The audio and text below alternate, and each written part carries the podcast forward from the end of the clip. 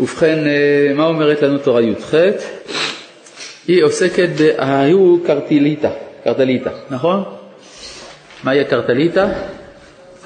ארגז, ארגז, נכון? משובץ באבנים טובות. ו... הוא רק לא נקרא את כל התורה, אבל נזכיר בכל זאת את הפסקה במסכת בבא בתרא שאותה רבי נחמן מפרש, אז בתחילת י"ח.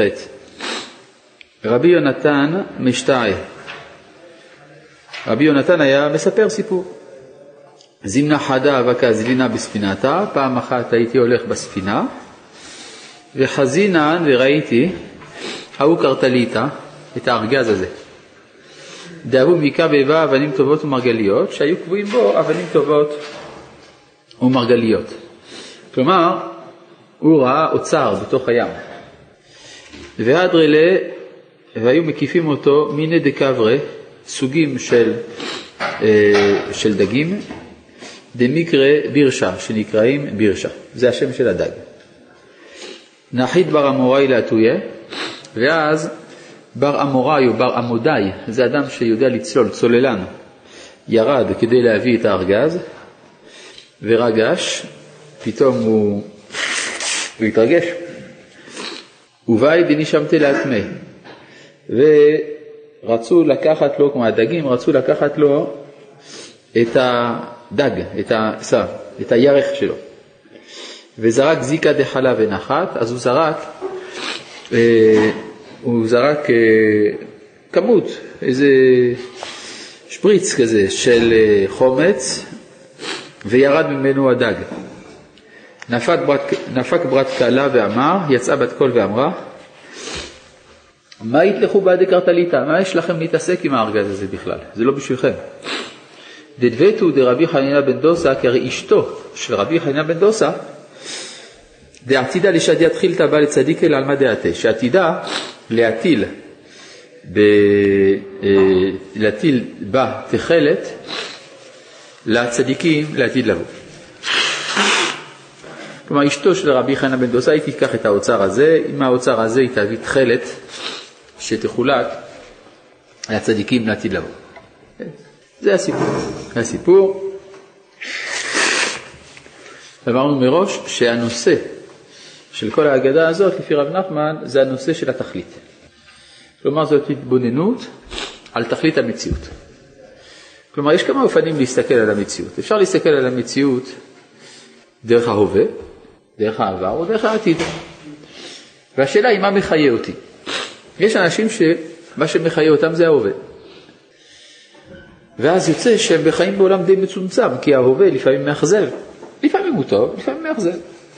אבל באופן כללי אין בהווה כדי למלא את נפשו של האדם. ויש מי שחי. בזיכרונות של העבר, הוא אומר, העבר היה נפלא. והוא עסוק בזכירת העבר. אה, זה עמדה למשל, קוראים לזה נוסטלגיה. ויש אפשרות לטעות ולחשוב שהיהדות היא נוסטלגית. כן, הרי על מה אנחנו מדברים? על אבותינו, אברהם, יצחק ויעקב, זה שייך לעבר, לא? יציאת מצרים, מתן תורה, כל זה שייך לעבר. אז אולי היהדות עוסקת בעבר, לא בהווה. אבל מצד האמת, גם, גם מסביר את זה הרב קוק באגרות ראייה, היהדות בנויה לא על, לא על העבר אלא על העתיד. כלומר, זיכרון העבר הוא מוצדק במידה והוא מכין את העתיד. ברגע שפעולה של העבר גמרה את תפקידה, אין עניין לזכור אותה. לכן לעתיד לבוא, כשבימות המשיח כבר מושלמת הכוונה של יציאת מצרים, לא מזכירים יותר את יציאת מצרים לעתיד לבוא, כמו שאומר הנביא, ולא יאמרו עוד חי השם אשר העלה את בני ישראל מארץ מצרים, זה כבר לא יהיה מעניין. זאת אומרת שהעתיד הוא בעצם הקטגוריה הבסיסית של ההתבוננות של היהדות בכלל ושל הצדיקים שבה בפרט. הצדיק חושב על העתיד ולא על העבר ולא על ההווה. והעתיד נקרא תכלת, תכלת מלשון תכלית, מה שיהיה, כן? תכלס, כמו שאומרים. אז תכלס, תכלס, משהו, תודה. זה היסוד של מה שנאמר כאן, ועל גבי זה הרבה דברים למדנו. כן? כלומר, אני כאן מדלג על פסקה א' שמדברת על זה שיש תכלית לתכלית ושהתכלית היותר עליונה היא במחשבה. ואני מדלג על פסקה ב' שבה הוא בהרחבה הסביר לנו שהתכלית של העולם זה השעשוע של העולם הבא. דיברנו על השעשוע, נכון? דיברנו על השעשוע.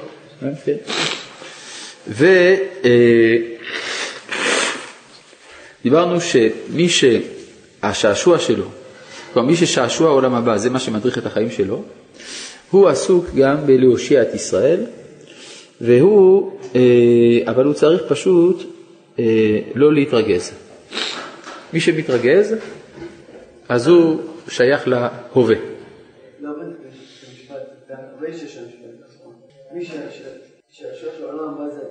כן, כלומר, מי שראוי להנהיג את האומה, זה אלה שחושבים על האחרית.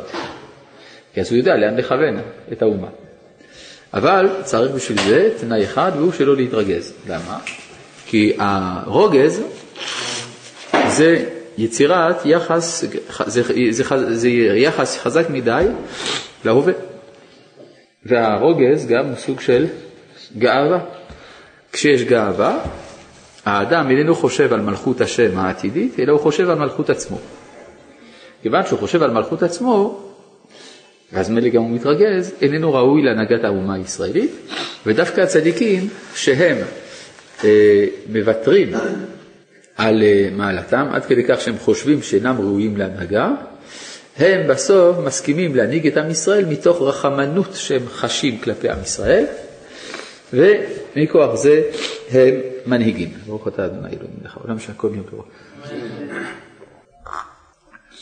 למשל, מה הדבר דומה? למשה רבנו, בסנה, הוא לא רוצה לצאת, להוציא את ישראל ממצרים, הוא אומר, מי אנוכי כי אלך אל פרעה וכי יוצא בני ישראל מארץ מצרים.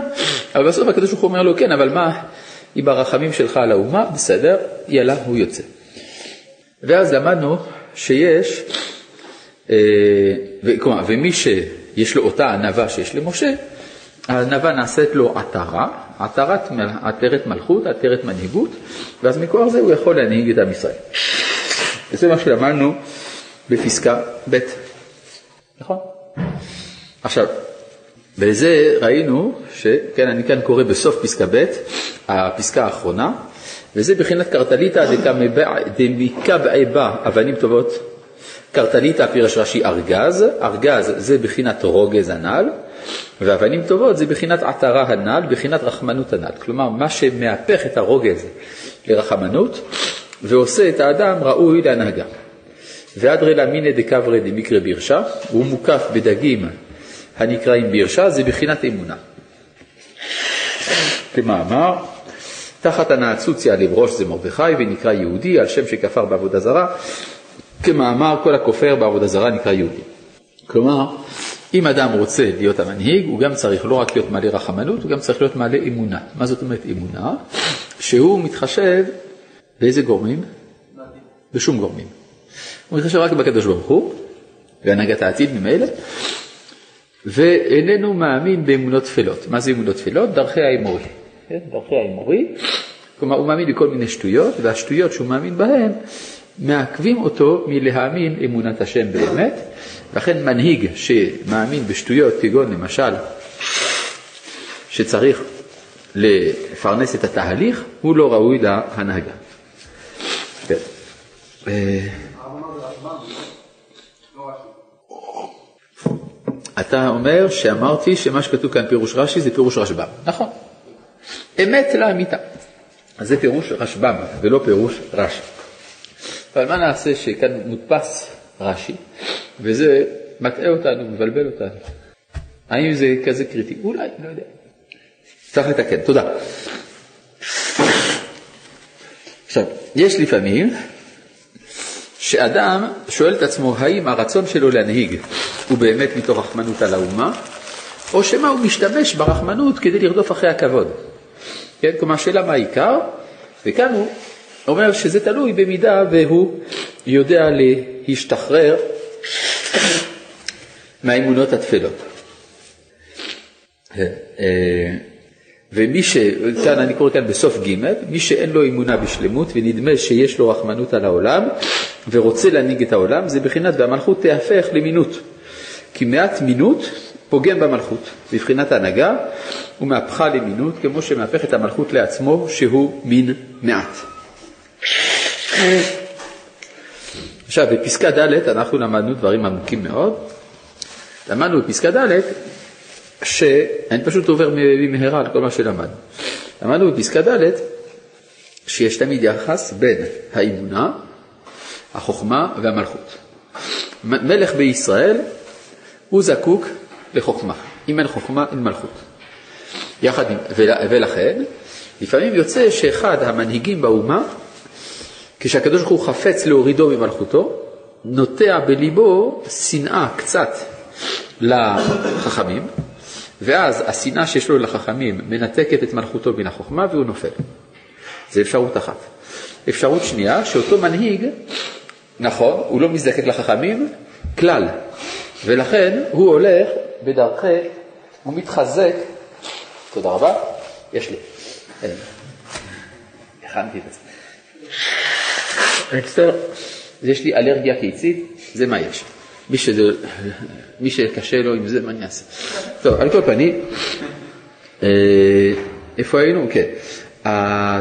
לפעמים יש שהמנהיג מתחזק באפיקורסות, ואז אם הוא מתחזק באפיקורסות, הוא כבר לא זקוק לחכמים, ולכן הוא יכול למלוך מכוח התחזקותו באפיקורסות, ולכן הדרך של המלחמה בו זה על ידי ריבוי דיבורי אמונה.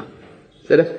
שלא כמו מלכי הגויים, שמלכי הגויים מלכותם לא תלויה לא באמונה וגם לא בחוכמה, אלא בכוח. מי שאצלו המנגנון של הכוח, הוא יכול לשלוט אצל אומות העולם, וזה מה שראינו בפסקה ה'.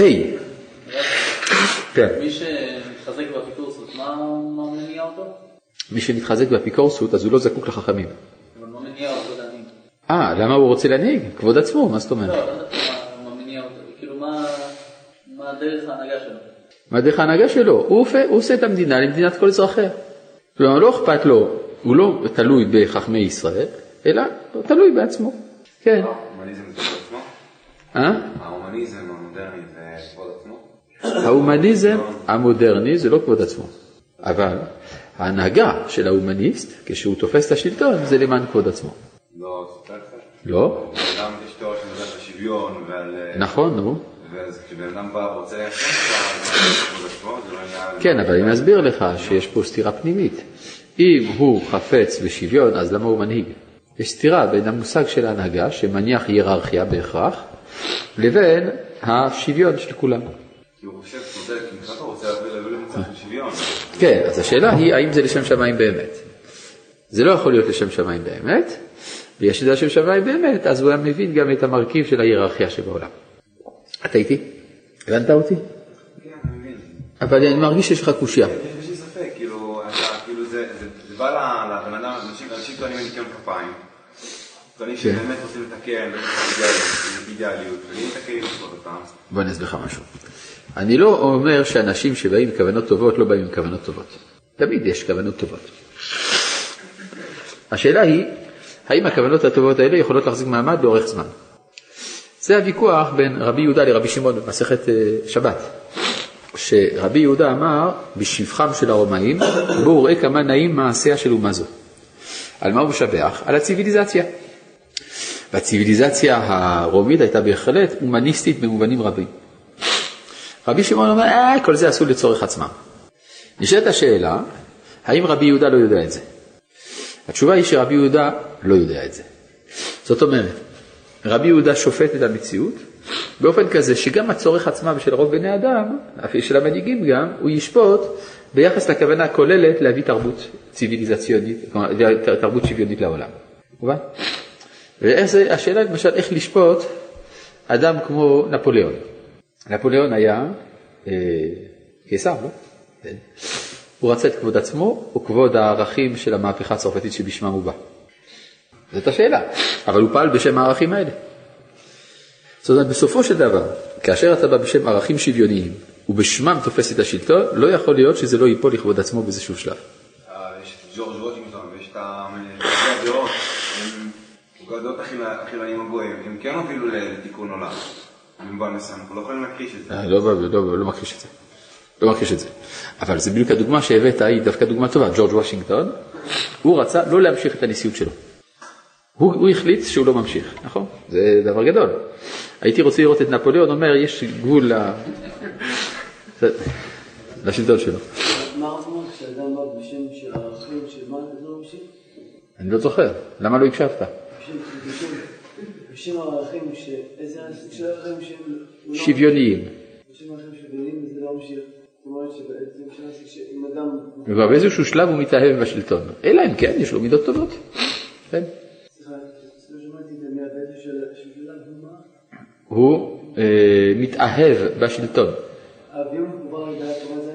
מחובר לדעת תורה? לא יודע, למה לא, לא מחובר לדעת תורה. מדובר האם הוא מחובר לענווה או לגאווה. זה מה שהוא אומר. לאו דווקא, מה שאתה אומר דעת תורה, אני לא יודע בדיוק. הר- אה, רבי נחמן לא אמר את זה. אז אני אומר לך שאם הוא לא אמר את זה, סימן שזה לא הנקודה. זה זה לא זה לא דבר שאפשר להסיק ממנו? לא, אי אפשר להסיק דבר מזה, כי יש הרבה אנשים שמחוברים לדעת תורה ומשתמשים בדעת תורה לקידום הגאווה שלהם.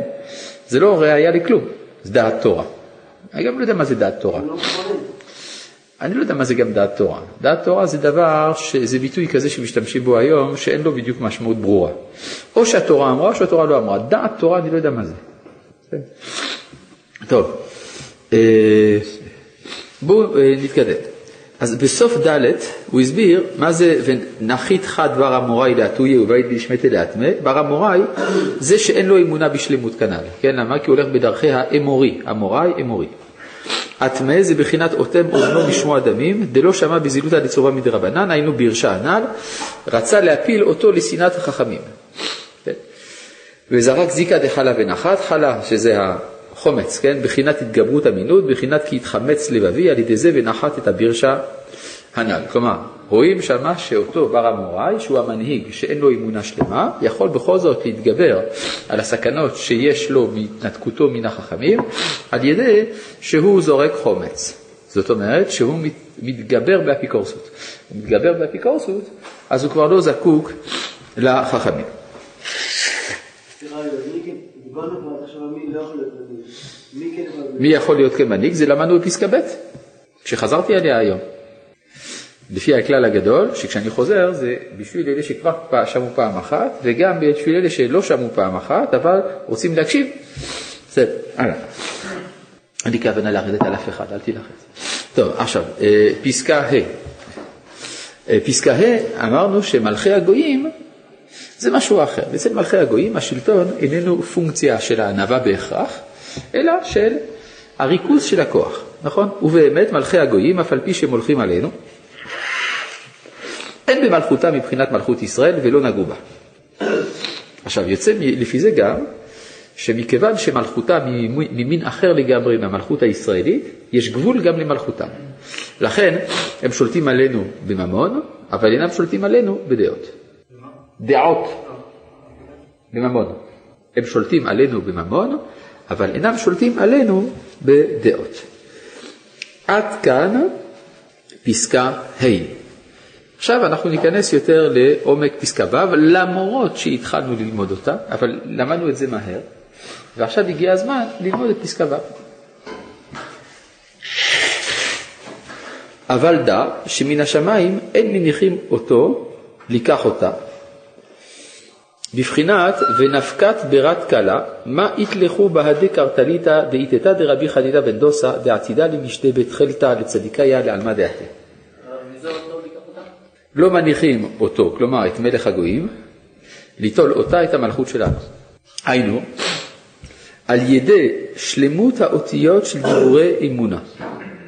כלומר, דיבורי אמונה שלנו, הם גורמים שאין המלכות של הגויים יכולה לשלוט עלינו שליטה גמורה. מה זה שלמות אותיות של דיבורי אמונה? מה זה אותיות? זה מה שמרכיב את המילה. אבל אני שואל, לפני שהרכבת את המילה, האותיות הן אותיות גם בלי להרכיב מילה. אז אני רוצה לדעת מה זה אותיות. יפה, יחידת היסוד של הרצון, נכון? אות מלשון להתאבות, כן? אהבה. א', ו', ה', היווה למושב לו, עוד זה הרצון. לאן הרצון מכוון? אל התכלית, נכון? כלומר, שלמות אותיות האמונה זה שהאדם יש לו אמונה שמכוונת אל התכלית האמיתית של המציאות, נכון? אז זה מה שהוא אומר כאן, שוב, וזה נקרא בחינת אשת רבי חנינה בן דוסה. מאיפה לקחו שאשת רבי חנינה בן דוסה פירושו שלמות אותיות אה, דיבורים, אה, אה, או שלמות האותיות של דיבורי אמונה. קצת מוזר, לא? אז זה מה שהוא יסביר עכשיו, זה פלפול רב נחמן כזה קלאסי. כי רבי חנינא בן דוסה זה בחינת אמונה, כי מידתו אמונה. בחינת וחנינה בני די לו בקו חרובין. קו חרובין מידת אמונה. חרובין בחינת בראשים, בחינת ביר שהנ"ל, שזה החכמים בעלי האמונה. ואשת, מה זה אשת רבי חנינא בן דוסה? אשת זה בחינת האותיות, ששלמותם על ידי אמונה בבחינת ראשי תיבות אבנים שלמות תבנה. מובן? אז אשת זה ראשי תיבות אבנים שלמות תבנה, שלמות בניין האותיות של הדיבורי אמונה, של רבי חנינא בן דוסה שהוא כולו אמונה. בסדר? למה חרובי זה מבחינת ברושים? אין לי שום מושג, כנראה שהוא מזהה שחרוב וברוש אצל חז"ל זה מאותו סוג. אינני יודע למה. כן.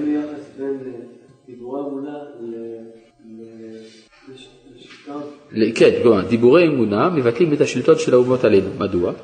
בגלל שמלכתחילה השלטון שלהם איננו מכוון על הדעות שלנו. הם יכולים לשלוט בממון ואינם יכולים לשלוט בדעות. מובן? ולכן, מה? לכן ככל שאנחנו מבליטים דיבורי אמונה, אנחנו מבליטים את השחרור שלנו ממלכותם. כלומר, כי זה הבלטה של מה שאין להם שליטה בנו, בו. שוב, למה? מאחר ומלכות הגויים מלכתחילה היא מלכות עלינו רק בתחום הממון ולא בתחום הדעות, על ידי שאנחנו מרבים דיבורי אמונה ושלמות דיבורי האמונה, על ידי שלמות האותיות של דיבורי אמונה, אנחנו מוצאים אל הפועל את אותה נקודה שבה מלכותם אינה שולטת עלינו. וזה מה שמקדם את שחרורנו מהם. מובן?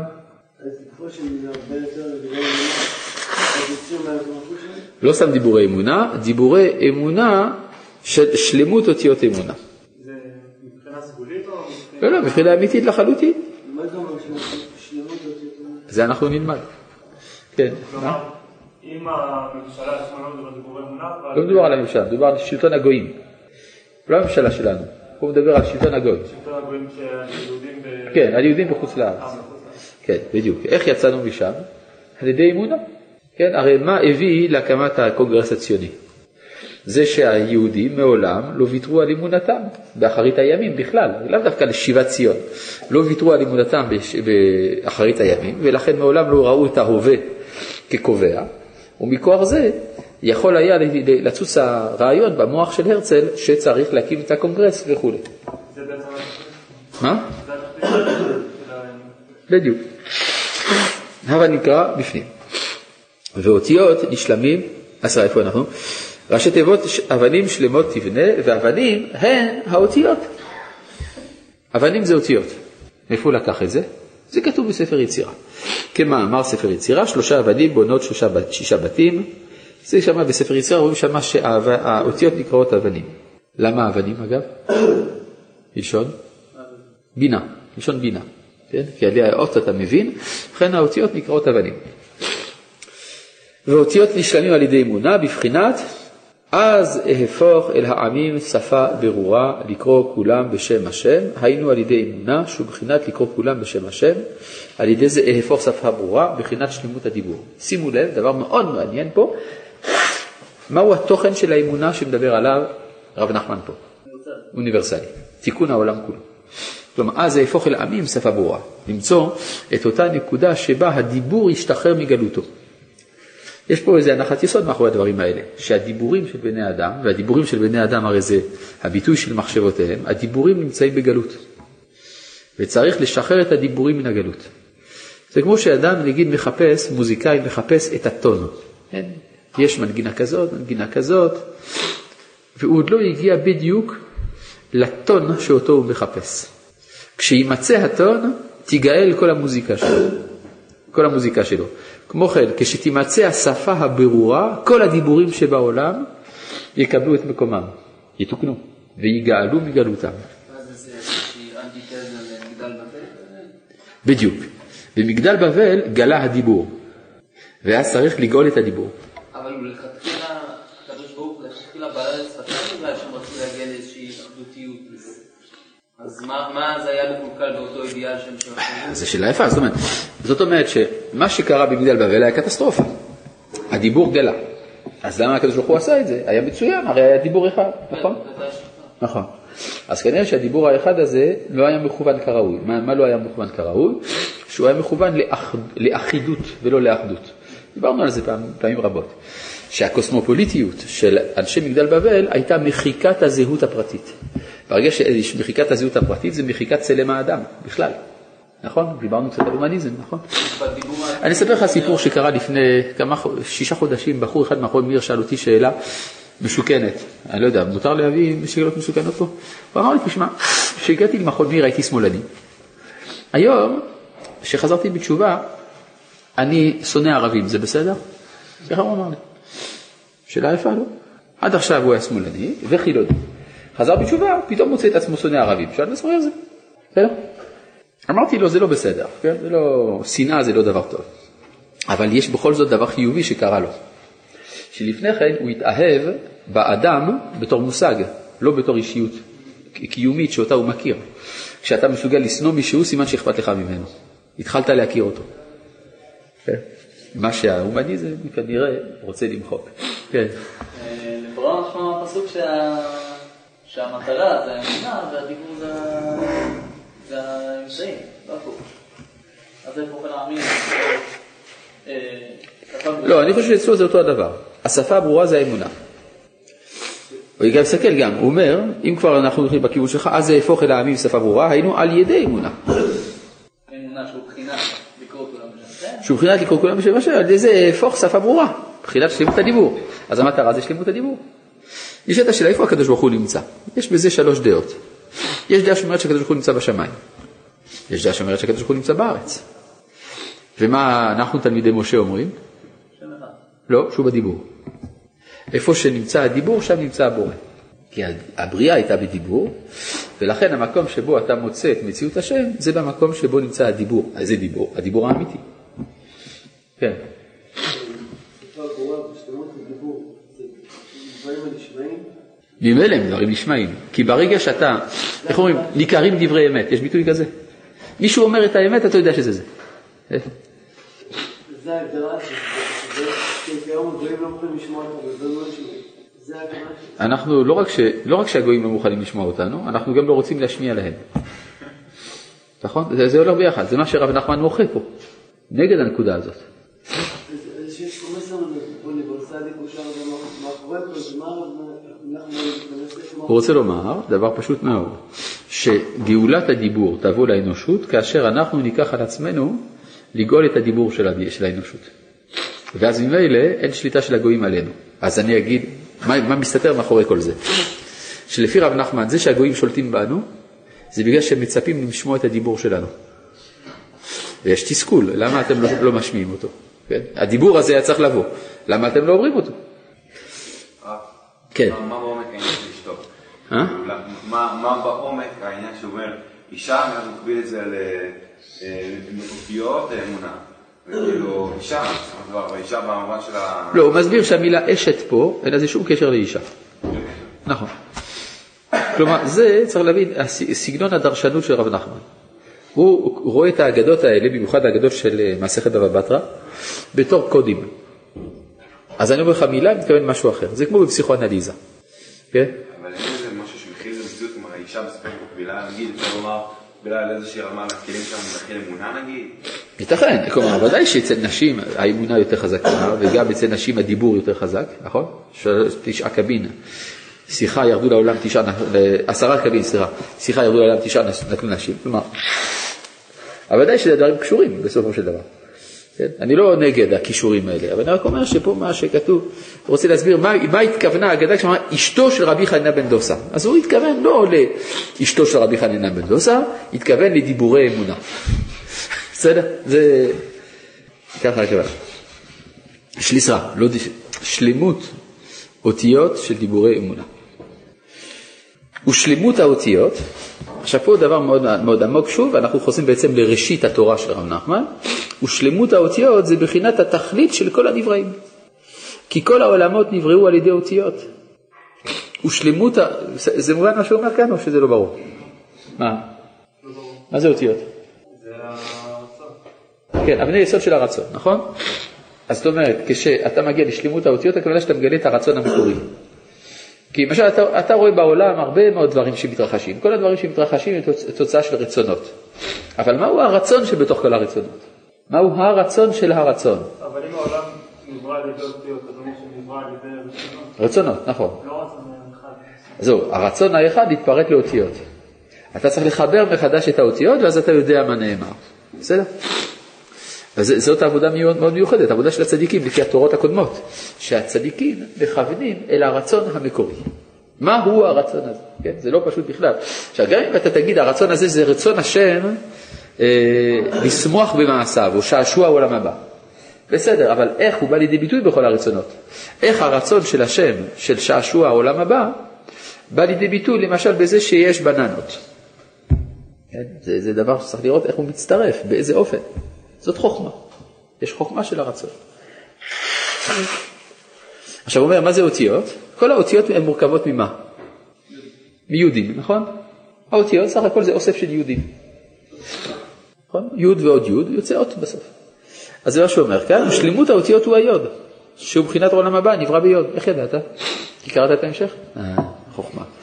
כמו שאמרו חז"ל במנחות, דף כ"ט עמוד ב', כי היוד היא נקודה אחרונה משלים את תמונת כל אות. כי כשחסר נקודה אחרונה משלים תמונת האות, אז בוודאי אין שלמות לאות ואין לה תמונה. ואותיות הן במלכות ומנהיגות הנ"ל, בחינת מלכות פה, כן, כמו שכתוב בספר הזוהר, שהמלכות נקראת פה. גם בעברית אה, של חז"ל, איך, איך קוראים למנהיג, למנהיג אצל חז"ל? דבר. כלומר, מי שאומר מה לעשות, גם בערבית, אמר, נכון? אמר זה מנהיג, מי שאומר. אז אה, זה האמיר, כן, אמירות וכו'. כי עיקר ההנהגה על ידי הדיבור, כי אי אפשר להנהיג ולצוות אלא על ידי הדיבור. כן, הרי איך מנהיגים? בעצם כל ההנהגה זה סוג של דיבור, בצורות אלו או אחרות. נמצא על ידי השלימות, אותיות אמונה שבמלכות, על ידי זה הצדיקים יודעים את התכלית של העולם הבא, כי הצדיקים המנהיגים את העולם מבחינת צדיק מושל, הם אוחזים במידת המלכות, ועל ידי אחיזתם במלכות אוחזים באותיות שבה, ועל ידי אחיזתם באותיות השלימים, הם אוחזים בתכלית, שהיא שלמות האותיות, שהיא בחינת יוד, בחינת עולם הבא, וזה בחינת תכלת, שהיא בחינת תכלית, שנתגלה בתוך הקרטליטה, בתוך המנהיגות והמלכות כנ"ל, על ידי אשת רבי חנינא בדוסה, על, ידי אבנים שלמות תבנה, לצדיקה יעלה על מה דעתה, שהצדיקים משיגים התכלית שהוא על מה דעתה כנ"ל. וזה בחינת בכל דרכיך דאהו, שיוכל אדם להשיג התכלית בכל דבר, כי כל דבר נברא באותיות, ובכל אות יש בו שלמות, היינו הנקודה האחרונה שהיא יוד בחינת עולם הבא, שהיא התכלית המשלים תמונת האות כנ"ל. טוב, פה הרבה הרבה דברים נאמרים, אבל הכלל העולה הוא שהראוי להנהגה הוא מי שמסתכל על האחרית. ומאחר והאחרית זה שעשוע העולם הבא, מי שזאת תכליתו, דהיינו הצדיקים, הם ראויים להנהגה, והם לעתיד לבוא מוציאים את התכלת לצדיקים, דהיינו התכלית, על ידי שלימות האותיות של דיבורי אמונה, שמשחררים אותנו מן המלכות של הגויים, שמלכתחילה מלכותם לא ניתנה אלא בממון ולא בדעות. כן, אה, זה מובן? כן. אה, לא שומע. אתה אומר על. הלחץ האמריקאי. כן, אפשר גם את זה להגיד. הלחץ האמריקאי, אף על פי שהוא לא בדין מלכות, כן? המלכות זה הכנסת, הממשלה. אף על פי כן, ודאי שיש עניין של שחרור מהם.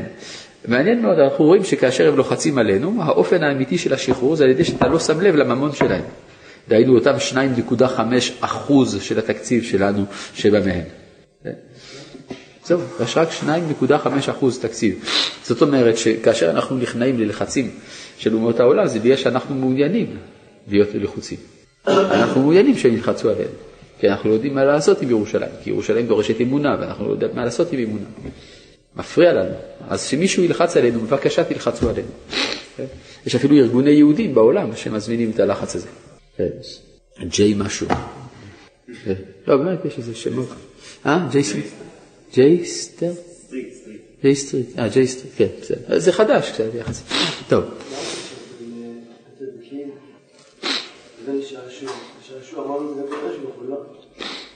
כדי להשתעשע אתה צריך מישהו להשתעשע איתו. אתה לא יכול להשתעשע לבד, זה משעמם לאללה. אבל להשתעשע עם עוד מישהו זה נחמד. הקדוש ברוך הוא משתעשע עם הצדיקים, כתוב, נכון? בעולם הבא. מה?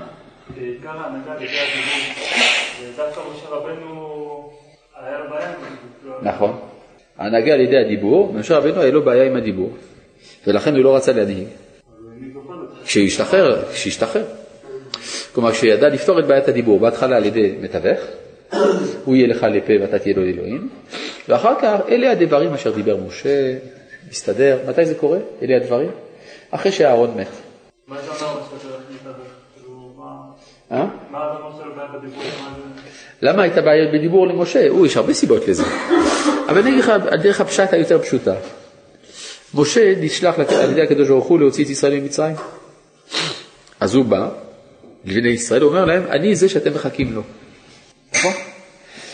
אה, מי לימד אותם לחכות לו? בית המדרש, נכון? אהרון הכהן יושב שם בתוך בית המדרש במצרים, אומר, יבוא גואל. פתאום מגיע גואל, מגולח כמו מצרי, לבוש כמו מצרית, מדבר מצרית. והוא אומר במבטא מצרי, אני זה שנשלח, שאתם לומדים עליו בבית המדרש כל השנים. יש לו קושי לבטא תכנים של מסורת אבות במונחים של התרבות הכללית. לכן קשה לו לדבר. אה? לא, כשאהרון כבר גמר את התפקיד אחרי 40 שנה, אז משה כבר מתפייס עם האומה. הוא כבר לא מצרי. אז אלה הדברים אשר דיבר משה. זה מה שכתוב שם. אה, נקום נקמת בני ישראל מת המדיינים, אחר תאסף אל עמך. כלומר, אתה לא יכול להיות שייך לעמך כל זאת שלא פתרת את הבעיות שלך עם מדיין, עם מצרים וכדומה. טוב. והתכלית, אני קורא כאן פסקה ז', והתכלית נקרא תכלת, כי התכלת, עכשיו פה מעניין מאוד, הוא נכנס פה לדקויות במושג של תכלית, או של תכלת.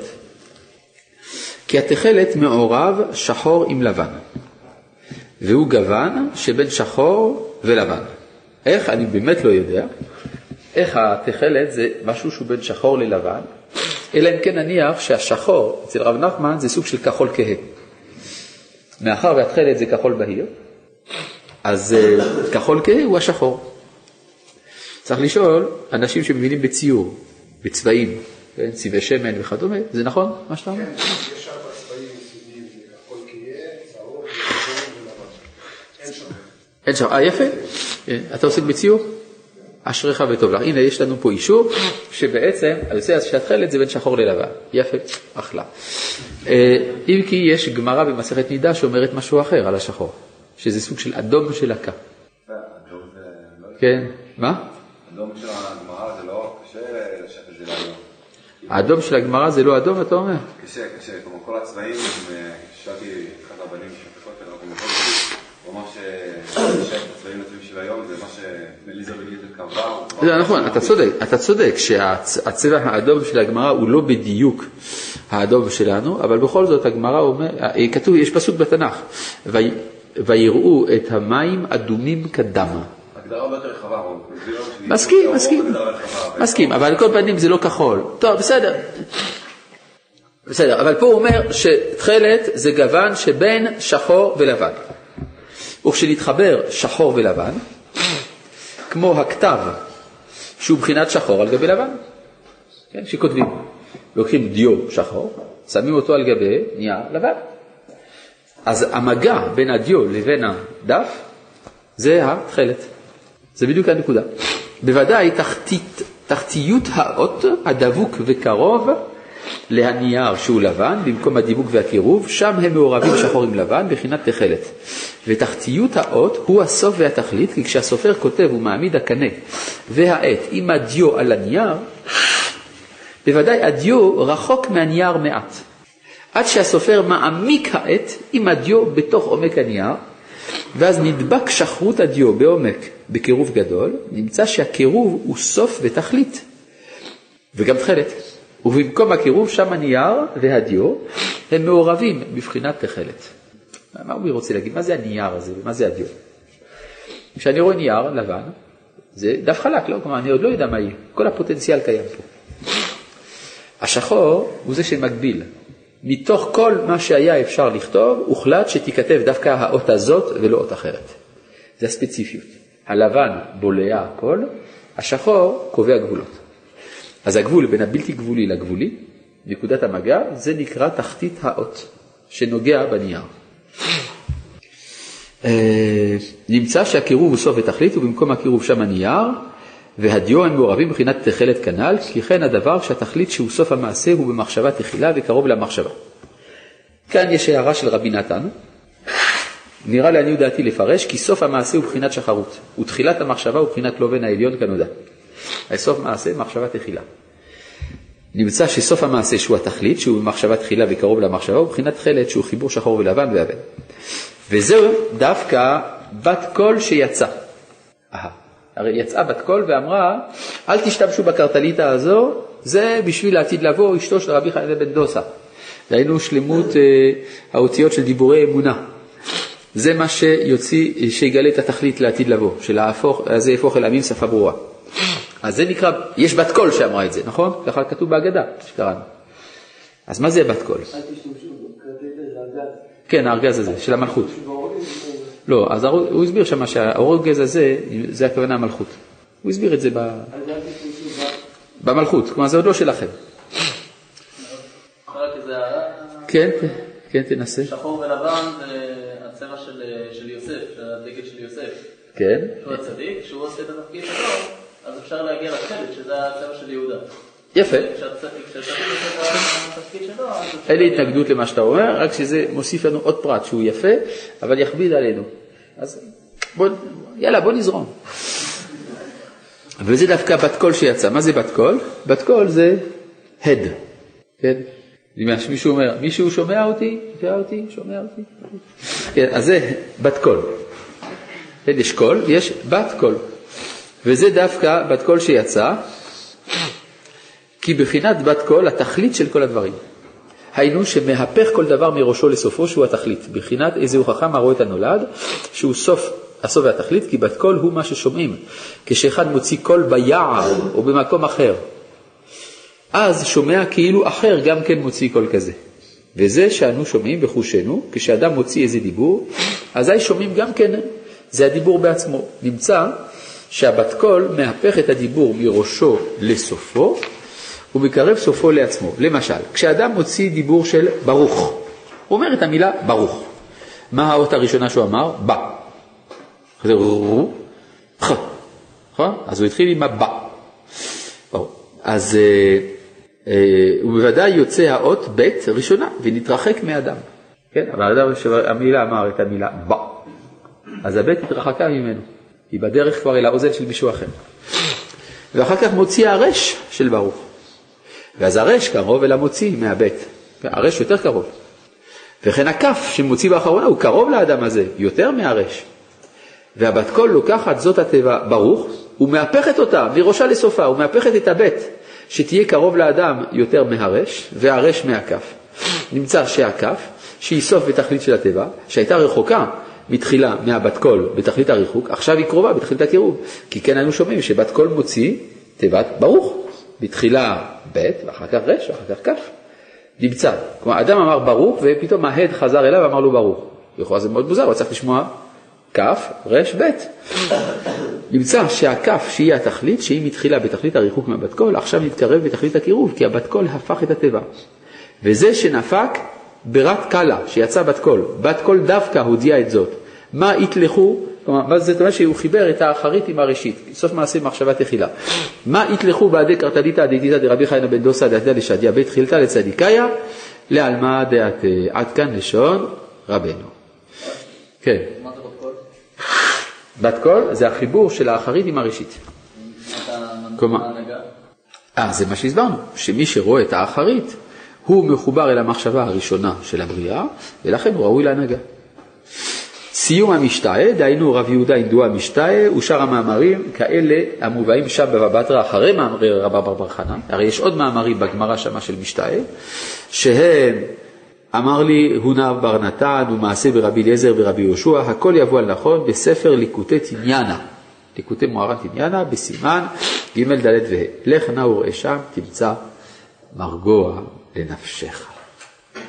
טוב, אז סיימנו את החלק של מאמרי המשתאה הראשון שבליקוטי מוהר"ן א', ויש גם בליקוטי מוהר"ן ב'.